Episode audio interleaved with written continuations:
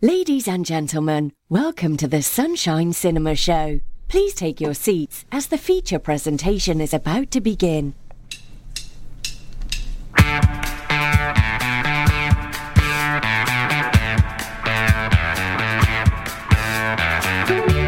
Well, hello there. I'm Marcus. And it is my absolute pleasure to welcome you to a little old show I like to call the Sunshine Cinema Show. And here with me to share his film knowledge like a gap-toothed bumpkin shares his moonshine, it's Mr. Nick Chaffee. Hello. Now, I'm delighted to reveal exclusively here on the show that Nick is currently working on a film adaptation of a classic play by Tennessee Williams. Set in New Orleans about a woman tormented by her brother in law, a perverted neighbour of the Griffins. It's something he's calling a streetcar named Quagmire. Giggity. How's, how's it coming, Nick? I'm, I'm going to put my foot down and say no more Family Guy references on this programme, please. Thank you. So, you want film reviews? Yeah, of course you want film reviews. Well, we've got two crackers for you. First up, currently showing at the cinema, is Tarantino's Once Upon a Time in Hollywood, where a fading star and his stunt double, whose rambling exploits in late 60s Hollywood run into a real life tragedy. I've also got five mystery films for you to try and identify in the Take 5 movie quiz. And if you're considering a film to rent, then the new Hellboy is available. Based on the graphic novels by Mike Mignola, Hellboy battles an ancient sorceress hellbent on revenge. If you'd like to contact the show, you can tweet us. We are at Sunshine Cinemax. Right now, though, here's Nick with the latest movie news. Thanks, Marcus. So, the headlines this week Spider Man out of Marvel Cinematic Universe after Disney split with Sony, and Keanu Reeves set to return for The Matrix 4. Sony Pictures, the studio that owns the film rights to the comic book character Spider Man, has spoken out about the split with Disney that will see the web slinger booted out of the Marvel Cinematic Universe. A statement released by Sony on Tuesday night said the company was disappointed by Disney's demand for a greater stake in the Spider Man films and by its proposal to scale down the involvement of Marvel President Kevin Feige in the movies. Much of today's news about Spider Man has mischaracterized recent discussions about Kevin Feige's involvement in the franchise, said the statement. We are disappointed, but respect Disney's decision not to have him continue as a lead producer of our next live action Spider Man film. We hope that this might change in the future, but understand that the many new responsibilities that Disney has given him, including all their newly added Marvel properties, do not allow time for him to work on IP they do not own. Kevin is terrific, and we are grateful for his help and guidance and appreciate the path he has helped put us on, which we will continue. Sony's words presents an unusually public condemnation of the outfit whose purchase of Marvel in 2009 for $4 billion has heightened its box office dominance. Negotiations had been underway for some months between Sony and Disney over the future of the property, with Disney demanding future films be financed evenly between the two studios and Feige act as consultant producer. However, Sony wanted to stick to existing terms, which entitled Marvel to 5% of first dollar gross and all merchandising revenue, with the rest going to Sony. The exact financing ratio is unknown. Disney then queried the for Feige's involvement, given the super producer's attachment to other Marvel properties, including the new streaming channel Disney Plus, which launches in November. Feige has been closely associated with the Avengers series since the release of Iron Man in 2008, and has been widely credited with satisfying the franchise's devoted fans alongside Disney's desire for awards and critical recognition. Black Panther became the first superhero film to win a Best Picture Oscar nomination in 2018, and last month Avengers Endgame overtook Avatar as the highest grossing film of all time. Overall, Feige's films have taken in nearly $27 billion worldwide. Earlier this week, the latest in the Spider Man series, Far From Home, deposed Skyfall as Sony's biggest film ever at the global box office. Two further films starring Tom Holland are said to be in the works. In 2015, Marvel and Sony brokered their right sharing arrangement that would mean Spider Man could appear in Avengers movies and vice versa. The split, therefore, presents a substantial plotting headache for both companies as Holland Spider Man has appeared in five Marvel Cinematic Universe films to date, and Far From Home teed up the next major Avengers storyline. The series now also features substantial major character holes after Endgame saw the departure from the series of many of its key figures. Oh, what a complex world we live in.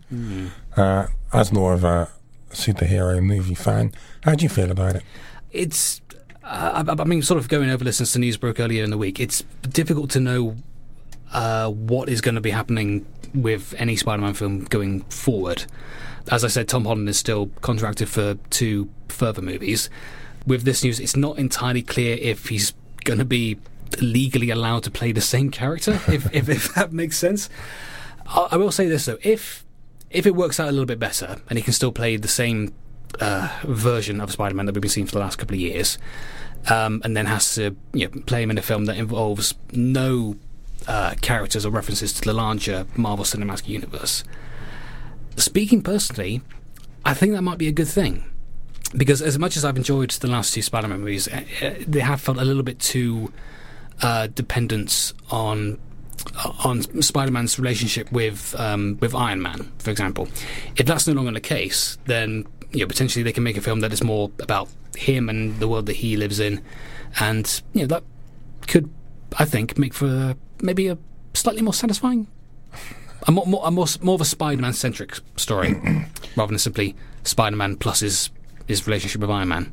Was it Tobey Maguire or Andrew Garfield who played the first Spider-Man? in Tobey the- Maguire in the Sam Raimi films. I I enjoyed those, Yeah, but when they brought out the new ones, it was kind of like, well, no, don't talk about them. That that's that didn't happen, okay? Mm-hmm. And, and I felt really, really cheated. yeah. so like anything that happens now, it's like, well, you'd already told me to forget those early ones, which I enjoyed, and now you're saying, well, possibly the Tom Holland ones might not be remembered, that they might be, but we just don't know what's going on, and it all comes down to money. Yes. Yes, it does. Keanu Reeves is set to return to the world of The Matrix with a fourth chapter now officially confirmed. Lana Wachowski, who created the franchise with her sister Lily, will also return as director, along with the original cast member Carrie-Anne Moss. Many of the ideas Lily and I explored 20 years ago about our reality are even more relevant now, Wachowski said in a statement. I'm very happy to have these characters back in my life and grateful for another chance to work with my brilliant friends. The script is co written by Wachowski alongside the sci fi novelist Alexander Hemon and David Mitchell. Not that one. This year marks the 20th anniversary of the original Matrix, which told the story of the hacker Neo and his discovery that the world was in fact a simulated reality. It was a surprise hit, making more than $460 million worldwide and launching two sequels, The Matrix Reloaded and Matrix Revolutions. The franchise has made uh, altogether more than $1.6 billion. Rumours of a new film have been circulating since 2017, with Michael B. Jordan then touted as a lead. And earlier this year, Lily Wachowski, who is currently working on a TV show titled Work in Progress, gave any new iteration her blessing. I like it when stories go out into the world and then come back to you in different ways, she told Slash Film. I mean, that's what storytelling is all about. I'm part of a bigger thing. I don't have any ownership over stuff like that, so whatever story anybody wants to tell, I can't wait to hear. I hope it's better than the original. Since the original trilogy, the Wachowskis have had a number of commercial disappointments, including Speed Racer, which was a great film, Cloud Atlas, which was a great film, and Jupiter Ascending. This summer, Reeves scored a global hit with John Wick Chapter 3 Parabellum, making more than $320 million worldwide. He will next be seen in a long awaited Bill and Ted sequel, and sources tell Variety that the new Matrix film will start production in 2020. Hmm. So the fourth film, four films. It's difficult to name four good films in a quadrilogy. Is that right? Is that, yeah. Yes. I mean, Toy Story has done done Yes. Yes, there we go. There we go. right. Wasn't that hard after all, was it? exactly, yeah, yeah. I was actually in the back of my mind. I was thinking uh, Indiana Jones was ruined by the the fourth film. Yep. Um, I still haven't seen the fourth Aliens movie, Oh, Alien Resurrection. But I like the first three, even the third one. I, I thought I like well first.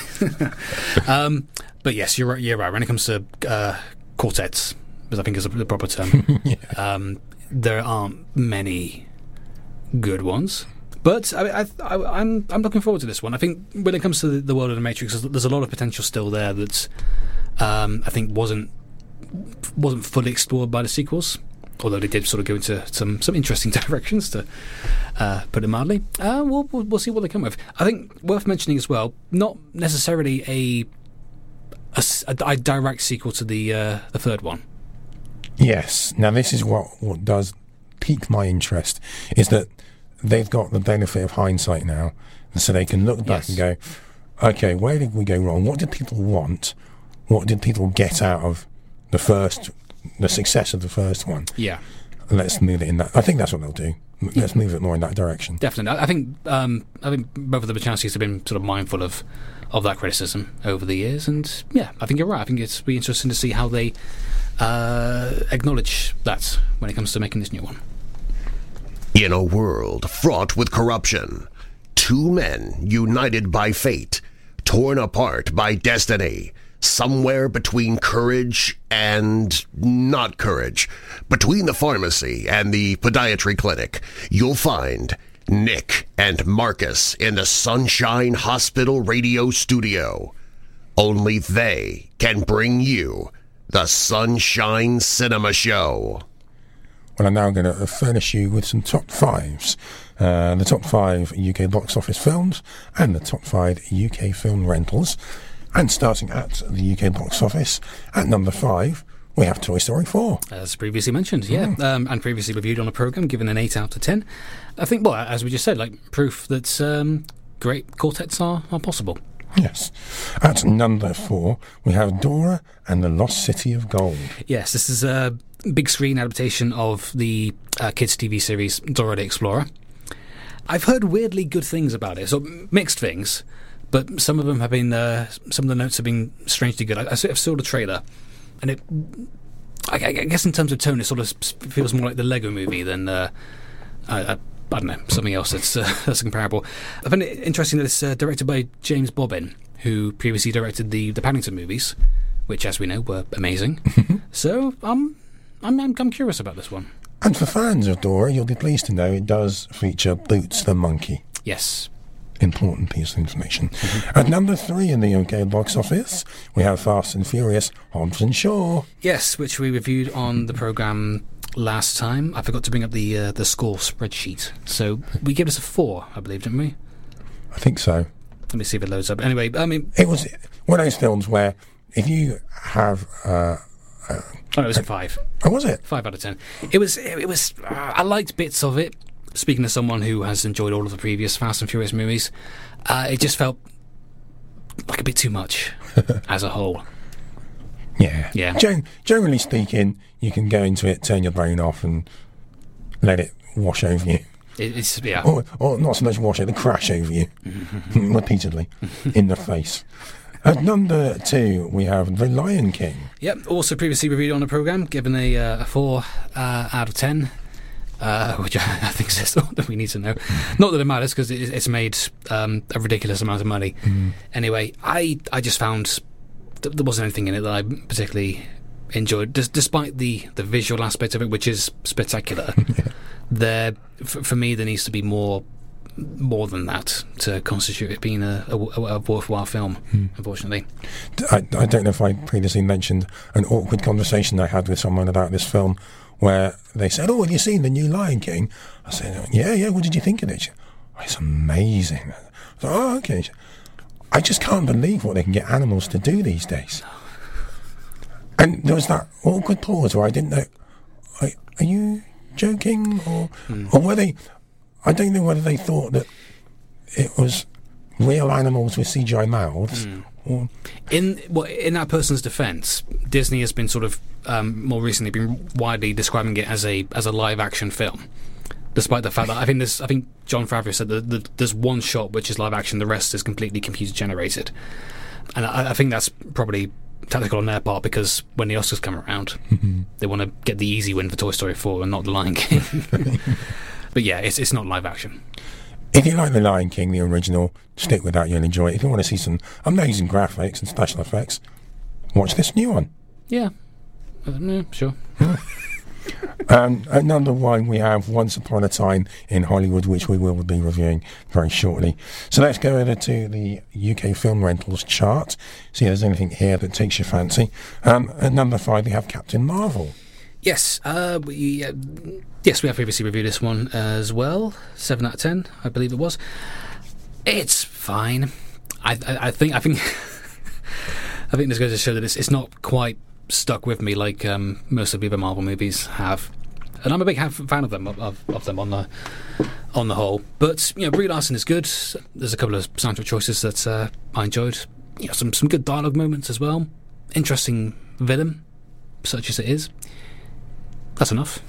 And number four, we've got Hellboy 2019, which uh, we will be reviewing later on uh, in today's show. Mm-hmm. At three, Pet Sematary. Yes, I talked about this one. before. you you rolled your eyes. no, I was going to say I meant to say Pet Sematary, the reboot, the oh, remake, the, yes, yes. the new one. It's not a re-release of the original. No, no, this is a, a new one which came out earlier in the year. Uh, I've talked about it on the show previously before because I saw it in a cinema. S- speaking of someone who hasn't seen the original film or read the uh, the Stephen King novel, uh, I thought this was this was okay. It's really dark, like even darker than the um, they've, they've sort of changed the ending quite a bit to the point where it's, it's really it's a really really dark ending as well. And you know if if that tickles your fancy, then yeah, I, I was just maybe that you, maybe you want to see this one in the, the run up to it chapter two, which comes out in a couple of weeks, which I'm looking forward to. Me too. Uh, number two, it's amazing what they can get animals to do. it's Dumbo. Yes, I know. Oh, I wonder how long it took them to find an elephant with the, the, the right size ears. Oh, I just can't even begin to imagine. Hmm. Anyway, it's, it's not very good. No, don't bother. Talked about it before. and at number one in the UK film rentals chart, we have Shazam. Yes, which we also give a 7 out of 10. And interesting, this is one that's uh, slowly climbed up on the rental charts, mm. hasn't it? And I, I, think it's that kind of film. It's It could be a potential word of mouth success where people go, oh, I've you seen. Have you seen Shazam? Have you seen I've Shazam? seen Shazam. My, yeah. my God, have you seen Shazam? Get a really West Country stank on it. It's it's good. It's a lot of fun. I think really well observed when it comes to um, the depiction of uh, foster families and that sort of thing, which isn't something that you know comes up particularly often in um, uh, big blockbuster films. So it's nice to see them stepping outside the uh, uh the well-worn territory when it comes to that. I said it's a lot of fun, didn't I? Yeah. Yeah, that's good. Good cast as well. Well, coming up next, we uh, have our film review. Uh, a faded television actor and his stunt double strive to achieve fame and success in the film industry during the final years of Hollywood's golden age in 1969 Los Angeles. That's right, we're going to review Once Upon a Time in Hollywood. You're listening to Nick and Marcus on the Sunshine Cinema Show. So let's give you our first review on the show this afternoon, which is Once Upon a Time in Hollywood, rated 18.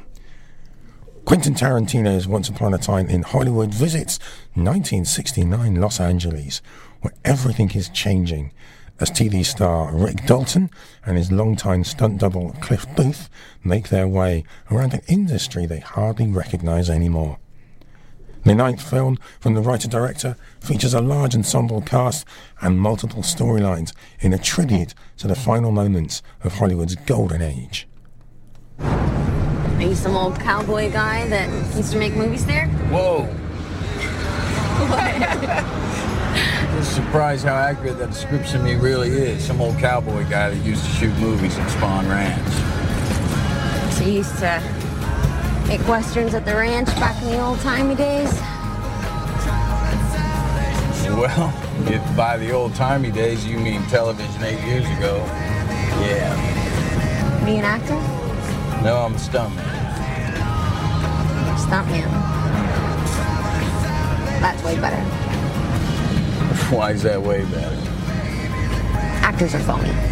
Oh. They just say lines that other people write and pretend to murder people on their stupid TV shows. Meanwhile, real people are being murdered every day in Vietnam. Once Upon a Time in Hollywood was written and directed by Quentin Tarantino. Now, a man with an eye for a detail, that screenplay took him five years to perfect. The cast includes uh, Leonardo DiCaprio, Brad Pitt, Margot Robbie, Kurt Russell, Luke Perry, Dakota Fanning, and Al Pacino, amongst many, many more. Mm. Luke, Luke, Perry's final role as well. So, um, Nick, where do you begin with a new Tarantino film? Mm. I mean, the music, the dialogue, the violence. Uh, let's talk about all three of those. Okay, very quickly. Those are the three key ingredients, aren't they? I think. So yeah, the, the soundtrack selection is is is no perfect, um, as we heard previously on the on the show. The the quotable lines of dialogue are plentiful, and the violence is violent. But I think it's worth mentioning that it doesn't become violent until the very end. Um, as you might expect, considering the, the, the source material. The, the, the friend I saw this with said that this might be the, the least violent film um, that Quentin Tarantino has made, besides Jackie Brown, which is a heck of a thing to say when you consider the specifics of, of the violence in this film. But I, I, think he might be right, actually. As as has often been the case with Tarantino's more recent films, the violence is presented as a very uh, blackly comic scenario with which the audience is expected to laugh along. And, you know, there are plenty of people in, in my screen that did. I did as well, admittedly. And I think that your reaction to that statement will tell you if this is a film for you or not. And I understand if um, people might uh, stay away because of it. Although it's it's worth knowing ahead of time that this story, th- this film, sorry, d- doesn't tell the story that you think it will. Uh, the story that it does tell, as shaggy as it is, centers around a, a deep friendship and a working relationship between between Rick and Cliff, as they do their best to stay afloat at a time when one era of Hollywood was coming to an end and another was beginning. I, I, think this is the first time that Tarantino has focused on on a friendship in in this way, sort of showing how both parties need and and support each other, and you, you believe in them right from the beginning, and you, you stay on their side right to the end as as well. About midway through the film, there's a character played by Bruce Dern who uh, clearly doesn't have that kind of support system in his life, and he, he grumpily tells Cliff, "Everyone don't need a stuntman." But the film gets to show that life is a lot easier and more enjoyable if you have one by your side. I, as I mentioned, I saw this with my, my oldest friend, who, by sheer coincidence, was also the person who introduced me to Tarantino's films in the first place, which kickstarted me on a, a film loving path that has directly led to me sitting here right now speaking these words. And you know, if that's an option for you, I recommend that you do the same. Uh, all of this is running parallel to the, the run up to the uh, the murder of Sharon Tate. When it comes to the Manson family, we don't get an understanding of what their goal or or motivations are, which I know has bothered some people. But on the other hand, oh, what do we call it? Inglourious Basterds. Um, th- that didn't go into depth on the on the Nazis' goals and motivations either. It just sort of assumed that the audience knows that these are bad people. So this film sort of takes the same tact with that, and I, I think it's arguable that it's uh, a good thing that the film doesn't give a platform to to Manson's ideas. Um, and I don't think they would add, add anything to the film's narrative anyway if they were explored. As a whole, the the film moves at a slow pace, which um, admittedly had me, you know, even me who quite likes slow films from time to time, it had me sort of shifting uncomfortably my, my seat a little bit. But every scene is in the film for a reason, and even the scenes that are arguably the least necessary, which is the, the extended looks at the, the Lancer pilots that uh, Rick films later on, which are, are filmed as if they were proper sort of Western film scenes, are probably the best part of the film, where we get we get to see Rick really shine as an actor, and we realise that he does have the uh, the, the, talent necessary to um, be as big a star as he as he has been. Speaking of which, this might be Leonardo DiCaprio's best performance to date. I think it's right up there with Wolf of Wall Street. Uh, similarly, I, I, don't know if this is Brad Pitt's best performance, but it's definitely definitely the most Brad Pitt performance, and probably his best since since Inglourious as well, which I, I, think proves that Quentin Tarantino really knows how to, you know, what role suits him best. I think, which is something that hasn't always been been said about him as a as a performer. Uh, Margot Robbie, as has been noticed elsewhere, doesn't have many lines, but that's not to say that she doesn't have a big impact on the film because I think sometimes we lose sight of this. Great acting isn't just saying dialogue; it's being present and, as I said, having an impact on the scene that you're in. And she has one of the film's best scenes, really. And it's simply it's just her sitting sitting in a cinema watching The Wrecking Crew, and seeing and, and sort of appreciating how much the audience loves her performance in that. And on, honestly, it's nice to see her just just living a life, which is something that she, you know, unfortunately did not get to uh, do much of in, in, in real life. There's, I mean, there's not there's not a less than great performance in the whole cast. I do want to quickly talk about uh, Mike Moh, uh, who plays Bruce Lee in the film, which has uh, led to some some discourse around the place. Uh, it's a portrayal that has upset some of the people that knew Bruce Lee in real life, who say that this film, uh, well, and this scene sort of portrays him as being very arrogant, which doesn't match their memory of him. And and I understand that complaint, and I did feel uncomfortable myself with um, many of the people in the audience sort of laughing when he does his trademark. Um, I'm not sure his his, his wail.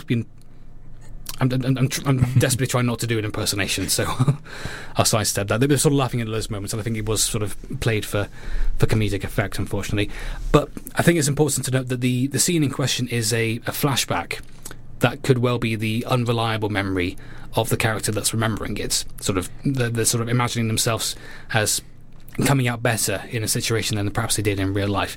And as such, I personally am I'm happy to give it the benefit of the doubt with regards to the portrayal of, of, of, Bruce Lee.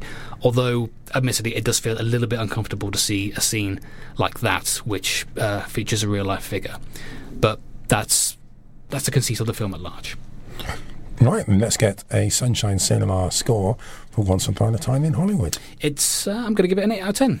I'm reminded of how I felt after watching Us earlier in the year, in that there, there are parts that I, I wish had been uh, executed a little bit more thoughtfully, but that doesn't take away from the quality of the rest. And despite those flaws, it is still one of the best and most interesting films of the year. I am planning to, to see it again just to see if I can sort of judge for myself how it stands with the rest of uh, Quentin Tarantino's output. But I think it's safe to say he's he's done it again. Thank you, Nick. Well, if you're looking to rent a film, uh, stay with us because we will be reviewing Hellboy, uh, where we discover that demons have demons too. Before that, though, get ready for the Take 5 film quiz. This is the Sunshine Cinema Show. Right then, time for a quiz.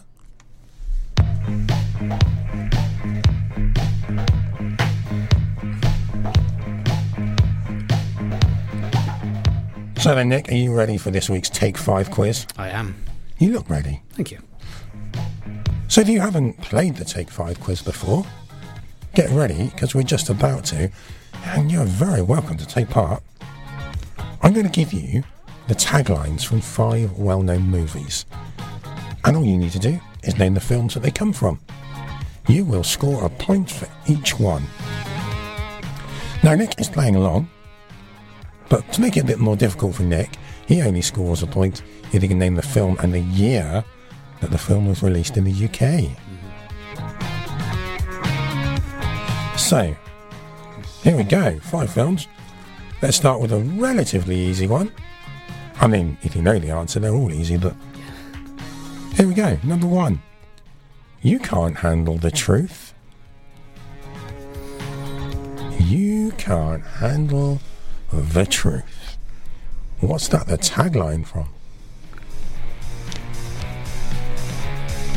Hmm. Okay. I, I, never realised that was that was the tagline. That was a tagline that they yeah. Hmm. Okay, number two. When she got there, she let the brute stand, and the side of New Orleans she hardly knew existed. When she got there, she let the brute stand, and the side of New Orleans she hardly knew existed.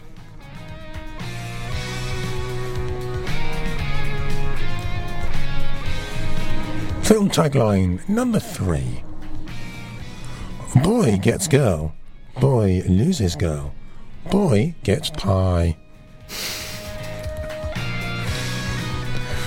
Boy gets girl, boy loses girl, boy gets pie. Film tagline number four. The only thing greater than the power of the mind is the courage of the heart.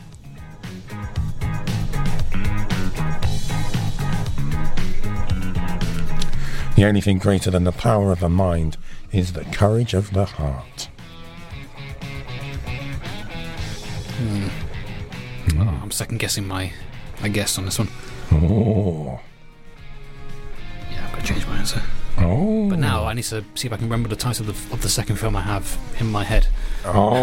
oh I know, I've got it. Tricky. And finally, film tagline number five.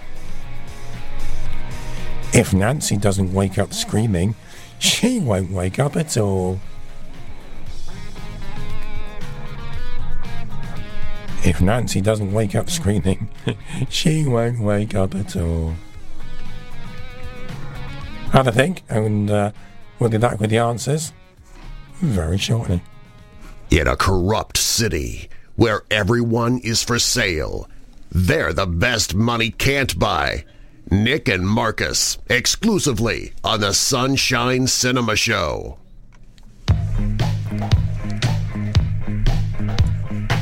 Okie dokie, okie dokie, okie, okay, here we go. Five taglines from five well known movies. Very excited to hear how you got on. If you uh, want to contact us at the show, we are on Twitter at Sunshine Cinemax. You can tweet us your answers. But let's find out how Nick got on. Oh, so Nick, what's your prediction this week? Uh, well, based on previous results, I'm. I'm gonna say one. I think I think I've got all the films. It's just uh, the years always always throw me off. That does make it trickier. Yes, yes, that was my intention. Number one, you can't handle the truth. Yeah, um, surprised to hear that this this was a tagline, considering it was uh, a famous piece of famous line of dialogue. A famous quote from the film. Yes, which I, I thought that most people would have sort of latched onto afterwards and not before the film came out. Uh, but the film in question is A Few Good Men, Correct. uh, which came out in the 1990s. I'm going to say 94. Oh, one year out. 1993. Film number two. When she got there, she let the brute stand, and the side of New Orleans she hardly knew existed. Took me a while, but then I sort of remembered, and we, I think we've discussed it previously on the well early on on the show, didn't we? It's a streetcar named Desire, Correct. uh, which again I know came out in the 50s, uh, but I'm gonna guess 1959. Well, you're at the very wrong end of that decade. It's 51. Really? Okay. early. Number three. Boy gets girl, boy loses girl, boy gets pie. American. American Pie. It's correct. The year 1999. is correct. Well done. Good. Okay, you're off the mark. Um, actually, no. Yes, yeah, that's your first. That's my first point. Yeah. Um, number four. Uh, the only thing greater than the power of the mind is the courage of the heart. Now, you said you had two answers in mind. yes. Well, I mean, I first wrote down A Beautiful Mind, Okay. but then um, I thought about it and I th- thought that maybe it's something else which deals a bit more directly with romance. Okay. And so I changed my answer to The Theory of Everything. Okay. You shouldn't have changed your mind. Oh, it's, it's okay. It was a beautiful mind, yes. Uh, yeah? Um, early 2000s, wasn't it? 2004? Oh. No. No, 2002. Yeah. And finally, if Nancy doesn't wake up screaming, she won't wake up at all. There's a good tagline for this one. Uh, Nightmare on Elm Street. Correct. 1985. Oh my word. You're right. Hey, There you go. that's my first two out of five for quite some time, I think. Yeah, not bad, not bad. Two out of five, considering uh, how difficult this, this quiz has now become for you. Uh, yeah, you've done well. Just for that. How did you get on? Let us know. Share your score on Twitter. We are at Sunshine Cinemax. Up next, though, meet your new hero. He's got demons, and he sure knows how to raise some hell. We're about to review Hellboy. You're listening to Nick and Marcus on the Sunshine Cinema Show. Please remember, don't get them wet, keep them out of bright light, and never feed them after midnight. Okay, are you looking for a film to rent? Well, how about Hellboy rated 15? Hellboy is back, and he's on fire.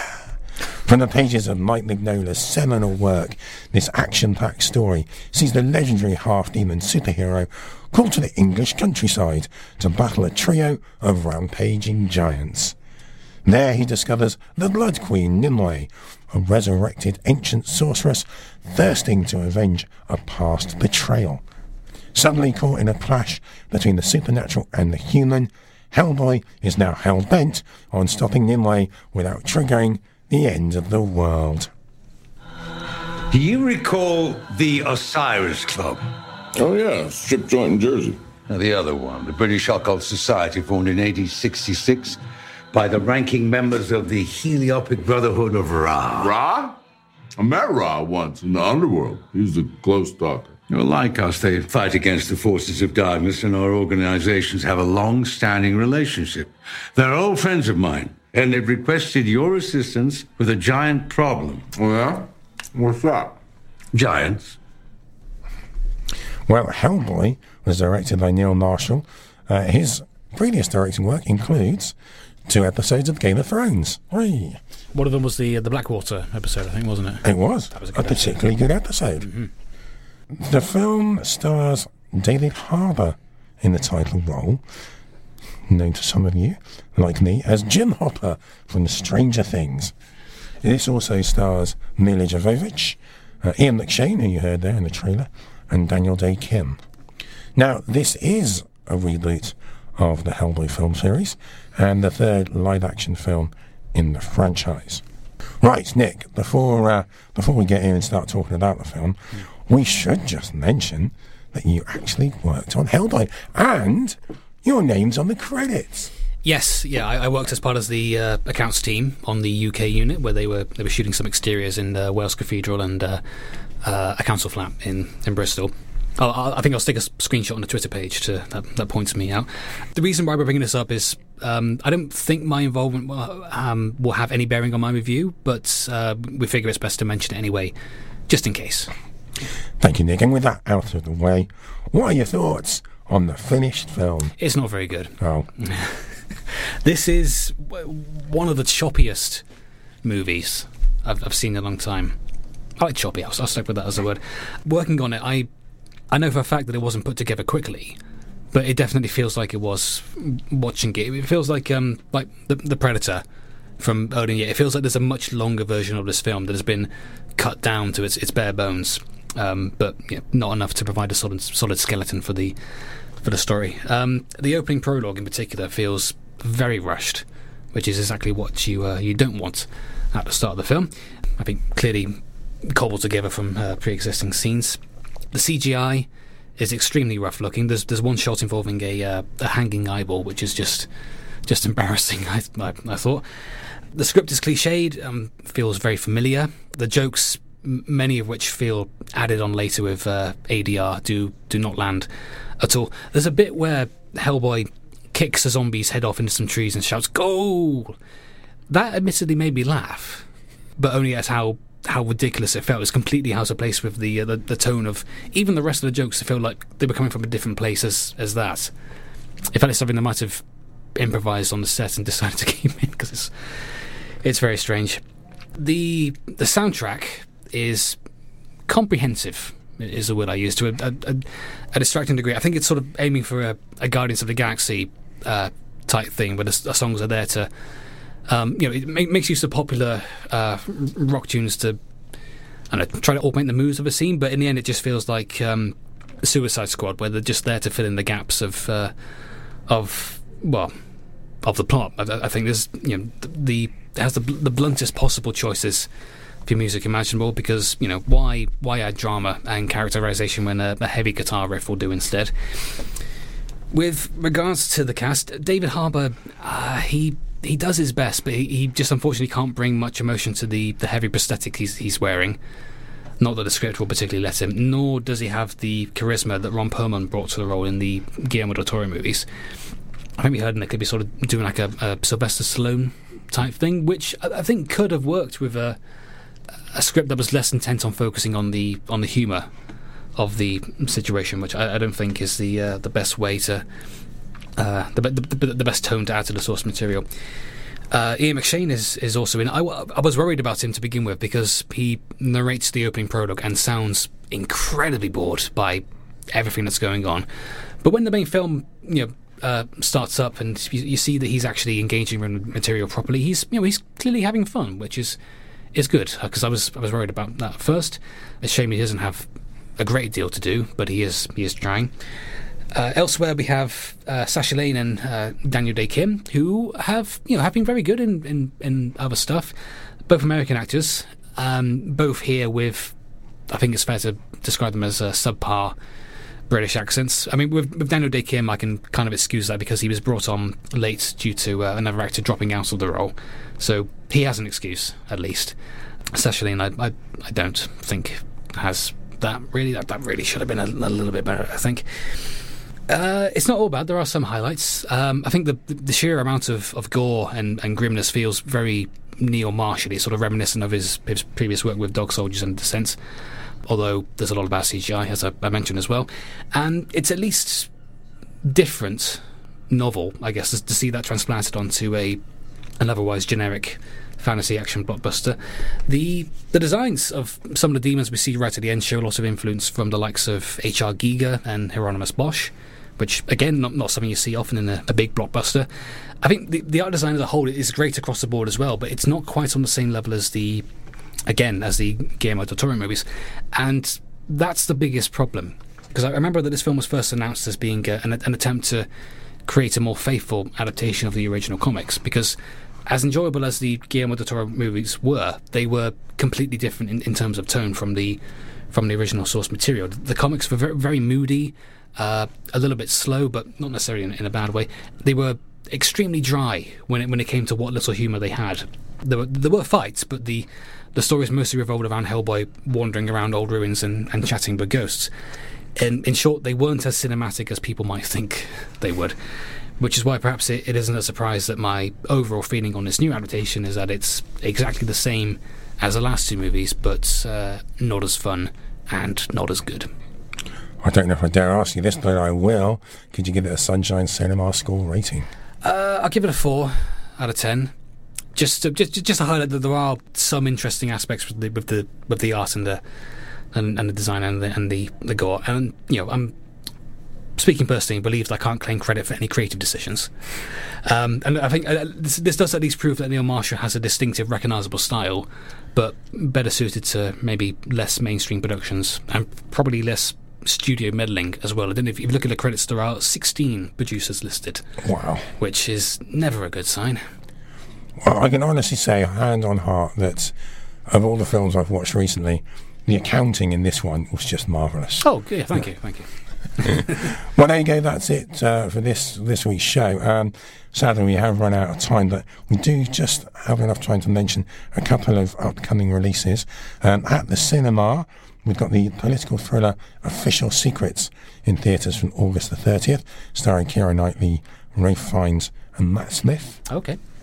Uh, we've also got something you mentioned earlier on, It, Chapter 2, uh, September the 6th. Yes. It's coming out. Mm-hmm. The conclusion um, to the highest grossing horror film of all time. Yeah, it, it did it did really well. Wow.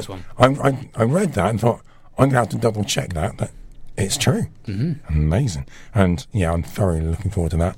Yeah, me too. Um, on the rental, uh, we've got The Hustle coming up on September the 2nd comedy. Oh, yes, the, the remake of uh, Dirty Rotten Scoundrels, which we uh, looked at and decided not to not to review in the program.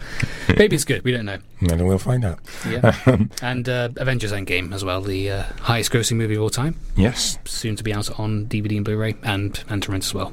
And also to rent. Um, when's this one out? Uh, September the 9th is Tolkien. Uh, the oh. explores the formative years of uh, the author. Which one? Um, J. R. Barrie. So J. R. Martin. George R.R. R. Tolkien. That's the one. Okay. yeah, one of them guys. and but yeah, so actually that, that, that looks quite good. So maybe. Oh, you know, just very quickly, also out on uh, September 9th, Long Shots, which we previously reviewed, and what was yeah, it was okay, it was fun. Good way to spend a couple of hours. Indeed. But that's it for the Sunshine Cinema show today. Uh, thank you very much, uh, Nick, and most of all, thank you for listening. Uh, you can follow us on Twitter at Sunshine Cinemax. But until the next episode, doodaloo. Bye. If you missed anything in today's episode, you can hear the edited podcast online. Just search for the Sunshine Cinema Show podcast. This is a Sunshine Hospital radio production. Get well soon.